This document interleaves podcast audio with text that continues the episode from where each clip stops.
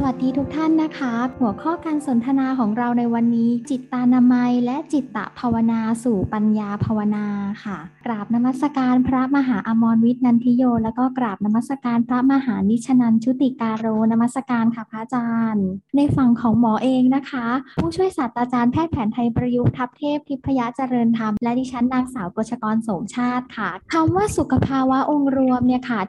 ถ้าจะประกอบให้ครบตามนิยามขององค์การอนามัยโลกเลยนะคะพระอาจารย์ก็จะต้องประกอบไปด้วย4ภาวะค่ะได้แก่มิติทางกายมิติทางจิตใจ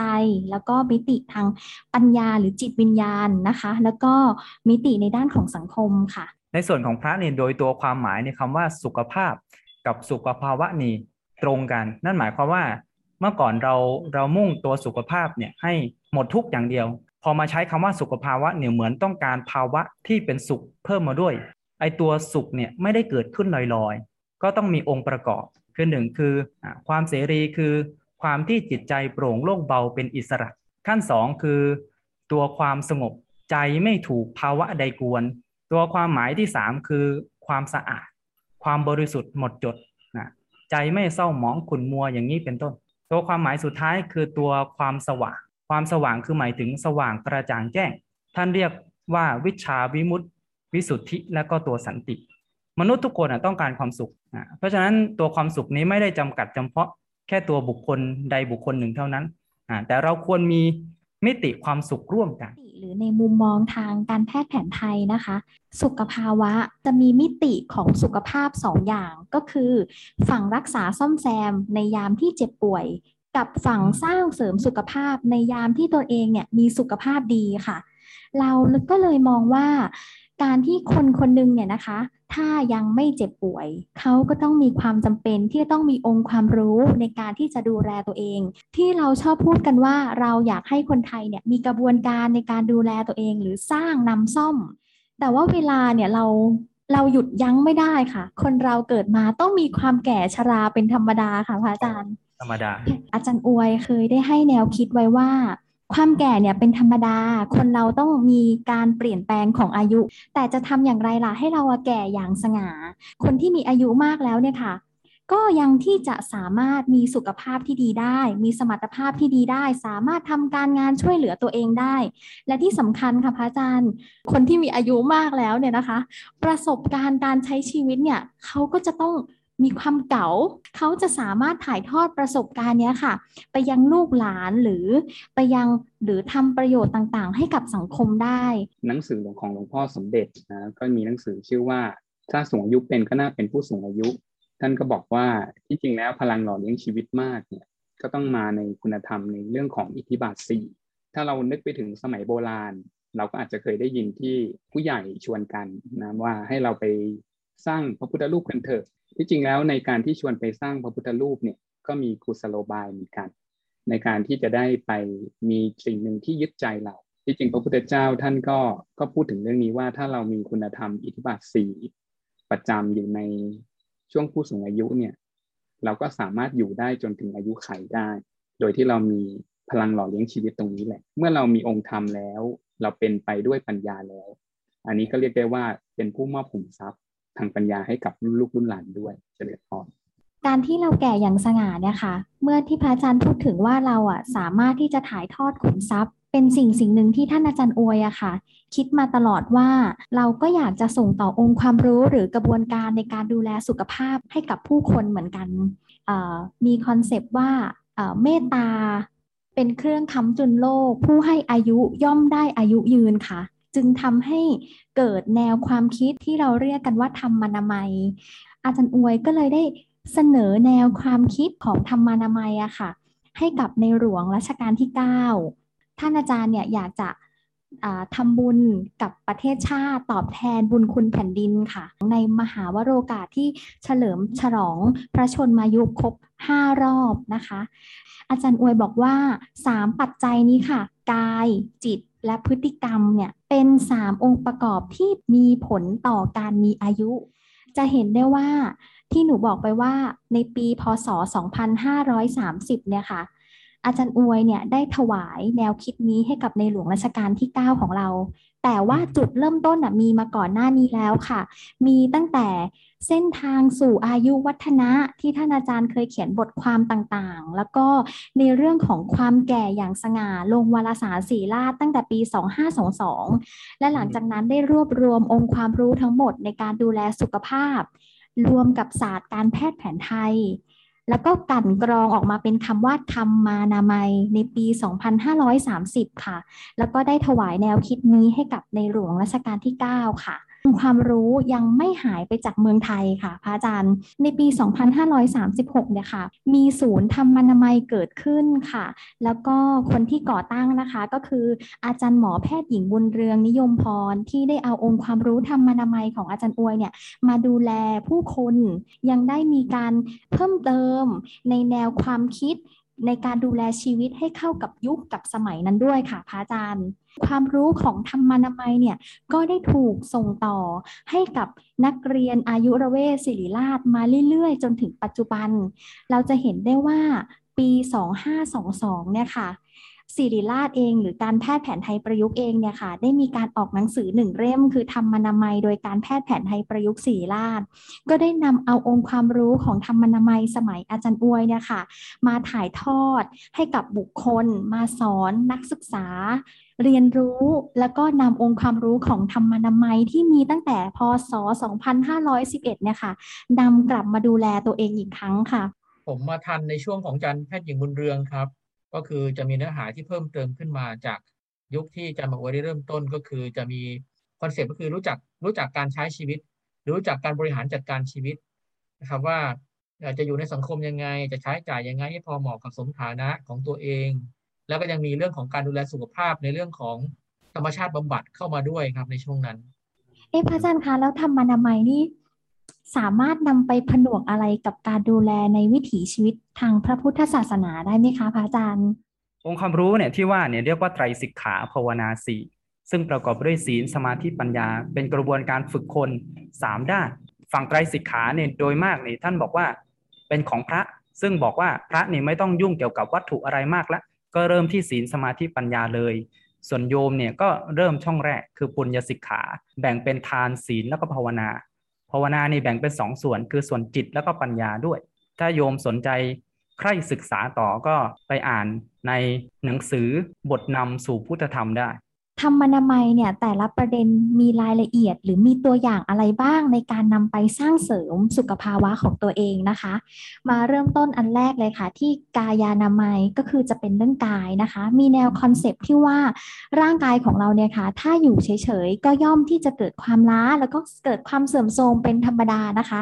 กายานามัยเนี่ยก็เลยมุ่งเน้นให้มีการขยับร่างกายหรือการออกกำลังกายนะคะทั้งนี้ทั้งนั้นเนี่ยต้องให้เหมาะกับวัยแล้วก็ต้องมีการทดสอบสภาพร่างกายด้วยสมัยที่ท่านอาจารย์อวยนะคะคิดไว้ทั้งหมด19ท่านะคะให้ทำตามท่านี้นะคะซึ่งอาจารย์อวยเนี่ยถือว่าเป็นบิดาแห่งเวชศาสตร์การกีฬาค่ะก็เลยคิดท่าบริหารต่างๆออกมานะคะแต่วันนี้เราจะให้หมอน้ำคัดเลือกเพียง3ท่าเท่านั้นนะคะขอเชิญหมอน้ำได้เลยนะคะเราจะทำ3ท่าต่อเนื่องกันเลยนะคะ10ครั้งค่ะเริ่มที่ท่าแรกค่ะชกลมค่ะชกไปชกแบชกแบชกแบอย่างนี้นะคะชกแบอย่างนี้นะคะอย่ากระตุกศอกนะคะค่อยๆเคลื่อนไหวหุบมาช้าๆนี่10ครั้งสมมุติ10นะคะท่าที่2ค่ะคือท่ากางแขนกางหันลมหมุนไปด้านหลัง1 2ทำแบบนี้10ครั้งแล้วก็หมุนมาด้านหน้า1 2ทำแบบนี้10ครั้งนะคะท่าที่3ค่ะกระพือปีกบินนะคะบินไปข้างบนหุบบนนะคะทำแบบนี้10ครั้งค่อยๆเคลื่อนไหวช้าๆนะคะจากที่เราทำไป3เซต4ท่าต่อเนื่องกันเมื่อสักครู่นี้ใครสังเกตถึงการเปลี่ยนแปลงของร่างกายหรือว่ามีอะไรเพิ่มขึ้นมีอะไรเปลี่ยนแปลงไปบ้างนะคะพอทำเรื่อยๆแล้วก็เหมือนถ้าเป็นแผนไทยก็เหมือนกันที่เลือดลมเราไหลเวียนได้ดีขึ้นทีนี้เนี่ยก็เหมาะเลยว่าเราจะใช้ท่าฤๅษีดาตนนะคะที่เกิดขึ้นในยุคอาจารย์ทวีนะคะยืดต่อเนื่องเลยซึ่งท่าที่เราจะเลือกมาก็คือท่าฤๅษีดาตนชื่อว่าท่าแก้ปวดท้องแก้สะบักจมค่อยๆตั้งมือมาไว้ระหว่างอกนะคะ หลังจากนั้นค่อยๆเคลื่อนมือทั้งสองข้างนะคะแล้วก็ระวังศอกนะคะศอกต้องขนานกับพื้นไม่ศอกตกนะคะอยู่ในแนวหัวไหล่นะคะมุมของข้อศอกเนี่ยต้องเป็นมุมตั้งฉากเนาะไม่เป็นมุมแหลมนะคะหลังจากนั้นนะคะค่อยๆแอนอกนะคะเชิดหน้าแล้วก็แบะไหล่ขึ้นนะคะกระดกข้อมือไปทางด้านหลังนะคะถ้าใครจะกางนิ้วทั้ง5ออกก็กางเหยียดออกไปให้สุดได้เลยนะคะค้างไว้นะคะนับ1 2 3 4 5 6 7 8 9 10ค่อยๆผ่อนคลายนะคะเคลื่อนมือลงช้าๆค่ะแล้วก็สังเกตร่างกายว่ามีการเปลี่ยนแปลงอะไรบ้างที่ร่างกายของเรานะคะกายบริหาร3ท่าแล้วต่อด้วยฤาษีดัดตนอีก1ท่านะคะคือการดูแลร่างกายแบบกายานามัยค่ะที่จะให้ทุกท่านได้ลองชิมรสการดูแลร่างกายเป็นการสร้างเสริมสุขภาวะตัวเองระหว่างวันนะคะซึ่งสามารถทำได้เลยค่ะนอกจากนี้บางคนบอกว่าอยากจะมีแอคทิวิตี้ค่ะเรามีมานำเสนอเป็นกิจกรรมก้าวตาค่ะเป็นการออกกำลังกายสมัยที่อาจารย์อวยได้คิดขึ้นมาหรือเราเรียกว่าอวยเทสนะคะก้าวตาทำง่ายๆมากเลยค่ะตีตาราง9ช่องนะคะเหมือนในวิดีโอที่คุณหมอท่านนี้กำลังเดินนะคะเดินไปในตาราง9ช่องแล้วก็9ชิดแบบนี้นะคะ9ชิด9ชิดแบบนี้นะคะบนตาราง9ช่องแต่มีข้อแม้ว่าเท้าห้ามเหยียบนะคะเท้าเนี่ยห้ามเหยียบเส้นเดินไปเรื่อยๆแบบนี้เลยค่ะเขาบอกว่าป้องกันระบบเขาบอกว่าเป็นการฝึกหัวใจแล้วก็ระบบไหลเวียนเลือด นะคะเพื่อป้องกันหัวใจเสื่อมนะคะอาจารย์อวยนะคะได้มีการทดสอบนะคะแล้วก็บอกว่าในคนปกติเนี่ยนะคะถ้าเดินวนขวา10รอบวนซ้าย10รอบนะคะค่าเฉลี่ยเนี่ยจะอยู่ประมาณคนละ25บวกลบ5ก็คือ25บวกลบ5 9นะคะโดยไม่นับ9ที่เหยียบเส้นนะคะซึ่งอันนี้สามารถนำไปตีตารางแล้วก็นำไปทำที่บ้านได้เลยนะคะต่อไปค่ะอีกหนึ่งกิจกรรมค่ะกิจกรรมก้าวเต้นนะคะเป็นการก้าวแบบนี้ค่ะก้าวไขว้นะคะก้าวไขว้ไปหรือว่าถ้าใครสนใจก็สามารถไปเซิร์ชใน YouTube ได้นะคะก้าวตาก้าวเต้นนะคะมีการทดสอบเหมือนกันค่ะว่าถ้าเราก้าวเต้นด้วยจังหวะนาทีที่130บีทคือ130จังหวะเนี่ยค่ะมันจะมาดังบีทแบบตึกตึกตึกตึกนะคะจะทำให้หัวใจของเรานะคะเต้นถึง160ครั้งต่อนาทีมันหมายความว่าการที่หัวใจเต้น160ครั้งต่อนาทีเนี่ยค่ะเป็นระดับเลเวลของหัวใจที่สามารถป้องกันหัวใจเสื่อมสภาพได้ค่ะทีนี้เราสามารถเอาตารางนี้นะคะไปออกกำลังกายแล้วก็ตีตารางที่บ้านได้เลยนะคะต่อไปค่ะพระอาจารย์กับอาจารย์เรียบยังไม่หมดเพียงเท่านี้ค่ะอาจารย์อวยท่านเป็นบอกแล้วท่านเป็นบิดาเวชศาสตร์การกีฬาค่ะท่านคิดค้นการออกกำลังกายหลายอย่างมากมายอันนี้เป็นอีกหนึ่งอันคือก้าวสูงค่ะก้าวสูงเนี่ยเป็นการออกกำลังกายที่เพิ่มความแข็งแรงของขาเข่าแล้วก็ช่วยในเรื่องของระบบหัวใจแล้วก็ระบบหายใจนะคะเวลาเรายกขาข้างขวาขึ้นนะคะก็คือให้เรายกมือข้างขวาพร้อมกันเลยในลักษณะนี้นะคะส่วนข้างที่เหลือข้างขาข้างซ้ายยืนเป็นหลักอยู่แล้วแขนซ้ายเนี่ยให้แกว่งไปทางด้านหลังสิ่งที่สำคัญคือท่าที่หมอน้ำบอกนะคะแล้วก็ทำให้เร็วที่สุดเท่าที่จะเร็วได้ค่ะเดี๋ยวเราลองมาฟังจังหวะก่อนนะคะแล้วเราจะทำไปตามจังหวะนะคะซ้ายขวาซ้ายขวาซ้ายขวาซ้ายขวาท่านสามารถนำไปออกได้เลยค่ะแต่ว่าอาจารย์อวยบอกว่าท่านี้ถ้าจะทำให้ได้ผลนะคะต้องทำติดต่อกัน8 ถึง 10นาทีก้าวสูงที่เมื่อกี้ที่สาธิตไปอันนี้ค่ะก็ทำตามสมรรถภาพร่างกายของเราแต่สำหรับคนที่มีอาการปวดเข่าหรือข้อเข่าเสื่อมอย่างเงี้ยค่ะก็ต้องระวังยกขาให้พอดีไม่ต้องแรงแล้วจังหวะลงที่กระแทกเข่ากระแทกขาก็ต้องระวังค่ะติดตามได้ทาง Facebook การแพทย์แผนไทยประยุกต์ศิริราชค่ะในส่วนของพระก็มีพูดถึงกายภาวนาในกายภาวนาเนี่ยก็มีพูดเกี่ยวกับสุขภาพเหมือนกันอย่างเช่นของกรณีพระเนี่ยก็ต้องดูแลเรื่องของสุขภาพร่างกายให้แข็งแรงก็จะสังเกตเห็นได้ว่าใน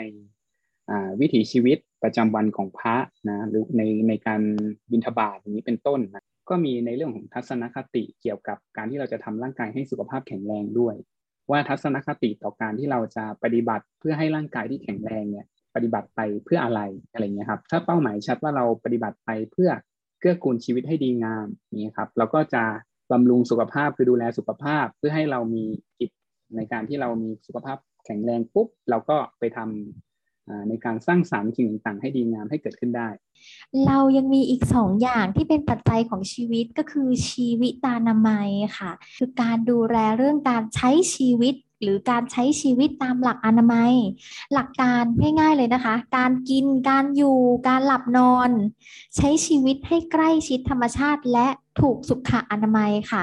ตั้งแต่กระบวนการรักษาความสะอาดของร่างกายที่อยู่อาศัยสภาพแวดล้อมเป็นยังไงการบริโภคอาหารเลือกกินถูกต้องไหมครบหมู่ไหมถูกคนถูกโรคไหมนะคะกินถูกอาการไหมนะคะรวมไปถึงการละเว้นสิ่งที่ไม่ดีนะคะสิ่งที่ควรละเว้นสิ่งเสพติดต่างๆสิ่งที่เป็นอาหารแสลงหรือสิ่งต่างๆที่ไม่ควรบริโภคนะคะอยากจะแนะนำเกี่ยวกับการรับประทานอาหารเป็นยาก็คือสมุนไพรบางตัวนะคะที่จะช่วยให้คุณผู้ฟังในที่นี้นะคะได้นำกลับเอาไปดูแลตัวเองนะคะที่จะยกตัวอย่างนะคะก็จะเป็นสมุนไพรที่แก้อาการขับลมเกี่ยวกับอาการท้องอืดท้องเฟ้อนะคะก็จะเป็นสมุนไพรที่เป็นรสร้อนเป็นหลักนะคะเราจะสังเกตได้ว่าเวลาที่เรามีอาการแน่นท้องจุกเสียดนะคะและเรากินสมุนไพรที่มีรสร้อนพวกขิงกระเทียมหรือกะเพราพวกนี้นะคะก็จะช่วยลดอาการแก้ท้องอืดท้องเฟ้อได้ค่ะหรือว่าจะเป็นท่านว่าเรามีอาการท้องผูกนะคะเราก็อาจจะกินแกงขี้เหล็กใช่ไหมคะที่คุณแม่หรือว่าคุณยายชอบทำให้เราทานหรือว่าถ้าเรามีอาการท้องเสียอย่างเงี้ยนะคะเราก็กินกล้วยดิบเพราะว่ากล้วยดิบเนี่ยมีรสฝาดก็จะช่วยในเรื่องของอาการที่ท้องเสียได้นะคะแล้วก็ถ้าเราเนี่ยไม่อยากอาหารแต่เราอยากที่จะกระตุ้นความอยากอาหารให้กินรสขมคุณหมอแผนไทยก็จะแนะนำว่าให้กลับไปกินมะระขี้นกนะคะไม่ว่าจะเอาไปจิ้มน้ำพริกหรือไปทำอะไรก็ได้นะคะรสขมเนี่ยจะกระตุ้นไฟธาตุนะคะทำให้เกิดความอยากอาหารมากขึ้นหรือคนไหนที่เป็นร้อนในมากๆมีความร้อนในร่างกายสูงหรือว่าเรานอนดึกนะคะเราก็ต้องกินอาหารรสเย็นที่จะไปช่วยลดความร้อนนะคะก็เช่นน้ำใบบัวบกหรือว่าแตงกวาหรือว่าผลไม้พวกแตงโมอะไรอย่างเงี้ยนะคะก็จะช่วยลดความร้อนในร่างกายได้ค่ะการที่จะอยู่ใกล้ชิดธรรมชาติหลวงพ่อสมเด็จก็ยกตัวอย่างให้ฟังบ่อยๆบอกว่าเราสอนให้เด็กรักธรรมชาติเนี่ยทำยังไงก็บอกว่าพาเด็กไปอยู่ในป่านะแล้วก็ให้เขารู้จัก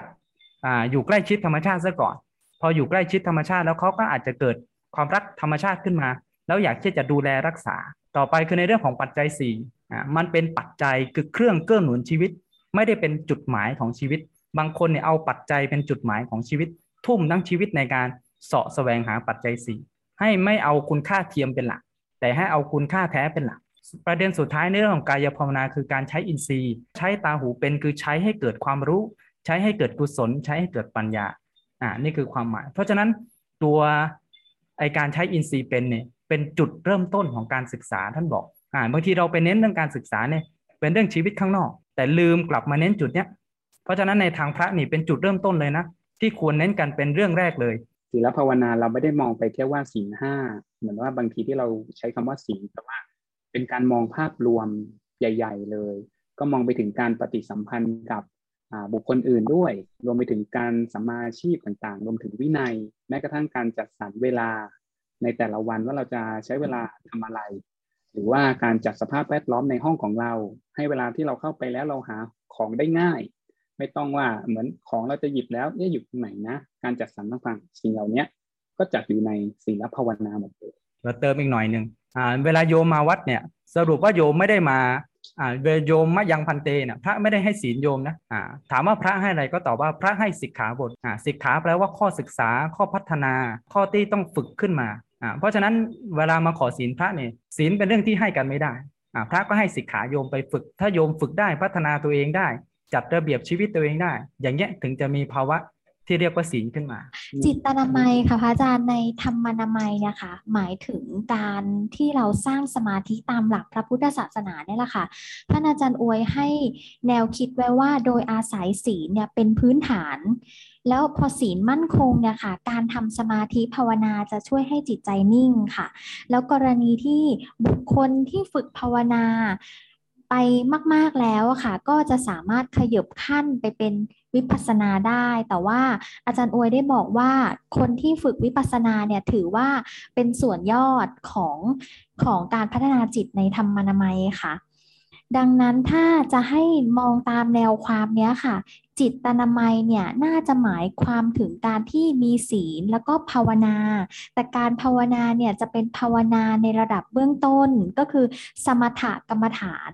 ยังไม่ได้หมายความไปถึงวิปัสสนากรรมฐานที่มีการกำหนดระลึกรู้อย่างเงี้ยค่ะพระอาจารย์ในยุคของอาจารย์ทวีเองที่ธรรมานามัยเนี่ยได้นำมาถูกถ่ายทอดสู่โรงเรียนอายุรเวทนะคะอาจารย์ทวีเนี่ยก็ได้นำแนวคิดแล้วก็องค์ธรรมของหลวงพ่อสมเด็จค่ะในเรื่องของการดูแลอนามัยของจิตมาประกอบด้วยก็คือจิตที่สมบูรณ์เนี่ยจะต้องประกอบไปด้วยสามภาวะนะคะก็คือประกอบไปด้วยคุณภาพก็คือการที่มีคุณธรรมมีเมตตามีความเอื้อเฟื้อแล้วก็มีความซื่อสัตย์แล้วก็มีสมรรถภาพคือความแข็งแรงมั่นคงมีความเพียรมีความมุ่งมั่นและที่สำคัญก็คือมีสุขภาพก็คือมีความสุขมีความปิติอิ่มใจซึ่งหลวงพ่อสมเด็จได้มีหลักการว่ามนุษย์ทุกคนเนี่ยมีจิตที่คอยกำกับควบคุมมีจิตเป็นนายกายเป็นบ่าวถ้าจิตดีจิตที่คอยควบคุมดีการกระทำก็จะดีเพราะว่าจิตจะเป็นตัวกำหนดแล้วก็กำกับพฤติกรรมค่ะทีนี้ในองค์ความรู้ของการแพทย์แผนไทยเองเราก็มองว่าจิตกับกายเนี่ยสัมพันธ์กันอยู่แล้วค่ะในเรื่องของคัมภีร์เองอะค่ะก็จะมีสิ่งที่สัมพันธ์กับจิตก็จะเป็นในเรื่องของหัตถวาตะหรือลมในหัวใจปริไทหักคีก็คือตัวไฟในหัวใจหรือตัวหัตถยังเองซึ่งเป็นตัวหัวใจนะคะทีเนี้ยค่ะพอเราไปเปิดคัมภีร์อะค่ะคนมันมีตัวอย่างในการรักษาจริงๆไหมว่าเวลาเราคนไข้มาหาหมอเนี่ยหมอรักษาใจก่อนกายมีคนไข้เคสหนึ่งครับพอผมซักประวัติตรวจร่างกายเสร็จปุ๊บคนไข้เดี๋ยวออกไปชำระตังหรือดำเนินการต่อไปนะครับคนไข้บอกขอบคุณมากครับคุณหมอดิฉันหายจากโรคแล้วดิฉันกลับเลยนะครับไม่ทำหัตถการไม่นวดไม่เลยแล้วคนไข้ก็ลงลิฟต์ไปเลยนั่นก็คือจิตใจเขาก็สบายขึ้นไปแล้วเราก็ได้รักษากายไปในตัวรักษาใจไปในตัวทำนองนี้ครับหรือว่าบางรายที่มารักษากายจริงๆคือเข้าไปในห้องนวดทำการนวดหัตถการแล้วคนไข้ก็พูดคุยเล่าสารทุกข์สุขดิบปัญหาในครอบครัวสามีอย่างโน้นอย่างนี้ลูกหลานเป็นอย่างนั้นอย่างนี้ก็ทำให้เขาสบายใจขึ้นครับอย่างนี้ก็มีประจำเลยคุณหมอได้บรรดาทุกคนเนี่ยจะได้เจอประสบการณ์นี้เลยครับอาจารย์ในหัวข้อจิตเนี่ยเรามักเรียกรวมกันว่าจิตใจเพราะนั้นอาตมาขอย้อนไปหน่อยว่าตัวกายเนี่ยเมื่อกี้บอกว่าเรามีช่องทางในการรู้โลกอยู่5ช่องทางคือตาหูจมูกลิ้นกายแต่จริงๆยังไม่ครบโยมยังขาดอีกหนึ่งคือยังขาดใจเพราะนั้นตัวฝั่งกายเนี่ยก็มีตัวใจด้วยเพราะนั้นใจนี่เป็นตัวสำคัญขับเคลื่อนเพราะนั้นองค์ประกอบที่ขับเคลื่อนอย่างหนึ่งคือตัวเจตนาใช้ชีวิตแบบไหนเพราะฉะนั้นถ้าเจตนาประกอบด้วยเจตนาดีไม่ประกอบไปด้วยเจตนาที่เจือปนไปด้วยกิเลสเจตนานั้นก็จะส่งผลให้กายดีศีลดีเรียกรวมๆว่าพฤติกรรมดีที่เราได้ยินบ่อยๆว่าใจเป็นจุดตั้งต้นเจตนาเริ่มต้นที่ใจแล้วส่งไปสู่กายวาจาตัวสุดท้ายคือตัวปัญญาเป็นตัวยอดในทางพระพุทธศาสนาที่ต้องการปัญญาเนี่ยเหมือนไฟสองทางถ้าเราเป็นแค่มนุษย์อยู่แค่ความชอบใจไม่ชอบใจเนี่ยชีวิตไม่พัฒนาไปไหนเพราะฉะนั้นมันต้องพอมีปัญญาเข้าไปประกอบกายก็จะยกความรู้สึกจากชอบใจไม่ชอบใจเนี่ยเป็นเรื่องที่เรียนรู้เพราะฉะนั้นแม้เจอเรื่องสุขทุกข์ในชีวิตก็เป็นโอกาสได้เรียนรู้ทั้งนั้นโดยเฉพาะยิ่งเรื่องทุกข์ใจเนี่ยทำให้เราเรียนรู้ได้มากตัวสุดท้ายคือตัวจิตตัวจิตเนี่ยพอไม่ผ่องใสขุ่นมัวมีความทุกข์เข้ามาเจือปนเนี่ยก็หาทางออกของชีวิตไม่เจอพอมีปัญญาเข้าไปประกอบปุ๊บก็จะเห็นว่าตัวจิตก็ผ่องใสเห็นแจ้งสว่างกระจ่างชัดว่าจะดำเนินชีวิตเป็นไปอย่างไรต่อไปเพราะฉะนั้นวันนี้จะชวนโยมมาลองชิมลางวิปัสสนากันดูสักหน่อยมาดูลมหายใจว่าลมหายใจเราจะเป็นวิปัสสนายังไงนิมนต์ท่านมหานิชนันท์ครับ นั่งปรับกายปรับใจให้สบายนะครับก็หาสถานที่ที่เรารู้สึกว่าผ่อนคลายนะจะเป็นมุมไหนของในห้องก็ได้นะครับพึงตั้งสติรู้สึกตัวทั่วพร้อมทำใจให้ปล่อยวางขณะที่หายใจเข้ารู้สึกเย็นสบายให้มีสติตามระลึกอยู่ให้ตั้งสติเข้าไปสังเกตที่ระบบการหายใจของเราหายใจเข้ารู้หายใจออกก็รู้สึกสบายรู้สึกผ่อนคลายปรับผ่อนลมหายใจให้สบายสังเกตความรู้สึกที่ปรากฏขึ้นความสบายความไม่สบายในขณะที่เข้าไปสังเกตตัวลมหายใจก็ลองสังเกตลักษณะของความตึงความหย่อนก็เป็นการสังเกตในลักษณะของตัวลมในขณะที่เราหายใจเข้าเมื่อพูดถึงตัวลมที่จริงก็เป็นวายโยก็เป็นรูปปรมัตถ์ที่มีความแตกดับมีความเสื่อมสลายไปเวลาที่เราหายใจเข้าที่จริงแล้วก็มีตัวธาตุไฟเข้าไปด้วยถ้าธาตุไฟน้อยก็เย็น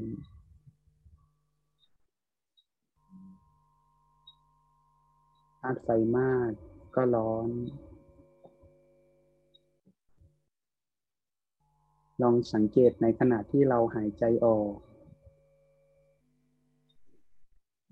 จะสังเกตถึงลมอุ่นๆที่ออกจากจมูกของเราแม้แต่ในขณะที่เราหายใจออกในขณะที่ลมกระทบกับโพรงจมูกก็มีธาตุดินปรากฏอยู่เช่นเดียวกันนักผู้ปฏิบัติก็อยากจะให้สังเกตในเรื่องของขณะนี้ที่มีความร้อนความเย็นความตึงความหย่อนความไหวถ้าร่างกายเราตึงมากในขณะที่ปฏิบัติก็จะไม่สบายร้อนมากก็จะไม่สบายเช่นเดียวกันก็ให้เราสังเกตเห็นตัวเวทนาที่เกิดขึ้นขณะที่เราสงบก็เข้าไปกำหนดรู้ความสงบ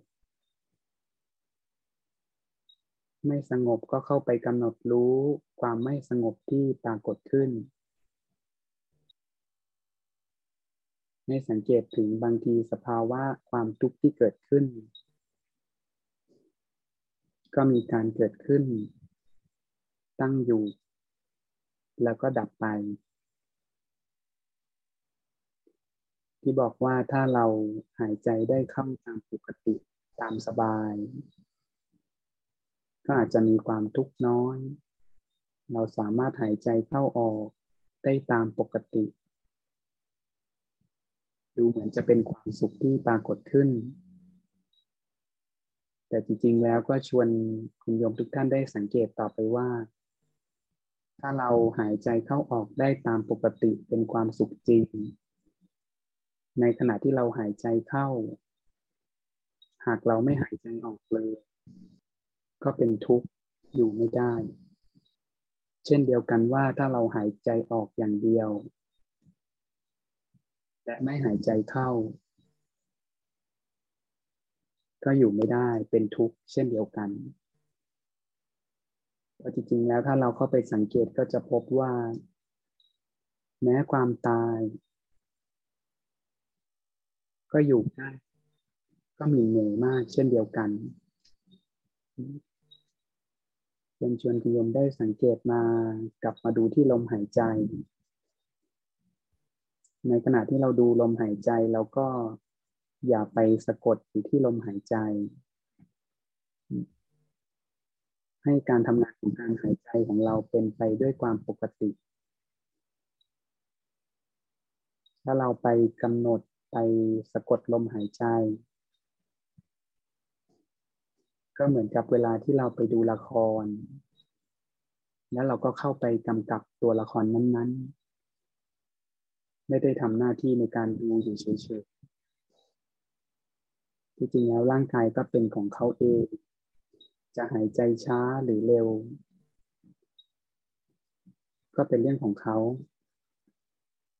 จิตเป็นเพียงผู้ตามดูตามรู้เฉยๆในขณะปฏิบัติก็เชิญชวนว่าอย่าลืมที่จะปล่อยวางปฏิบัติโดยไม่ต้องการอะไรไม่เอาอะไรปฏิบัติเพื่อละปฏิบัติเพื่อสละไม่ประคับประคองตามดูรู้อยู่กับปัจจุบันขณะชวนให้คุณโยมได้ปฏิบัติจนกว่าจะได้ยินเสียงสัญญาณระฆัง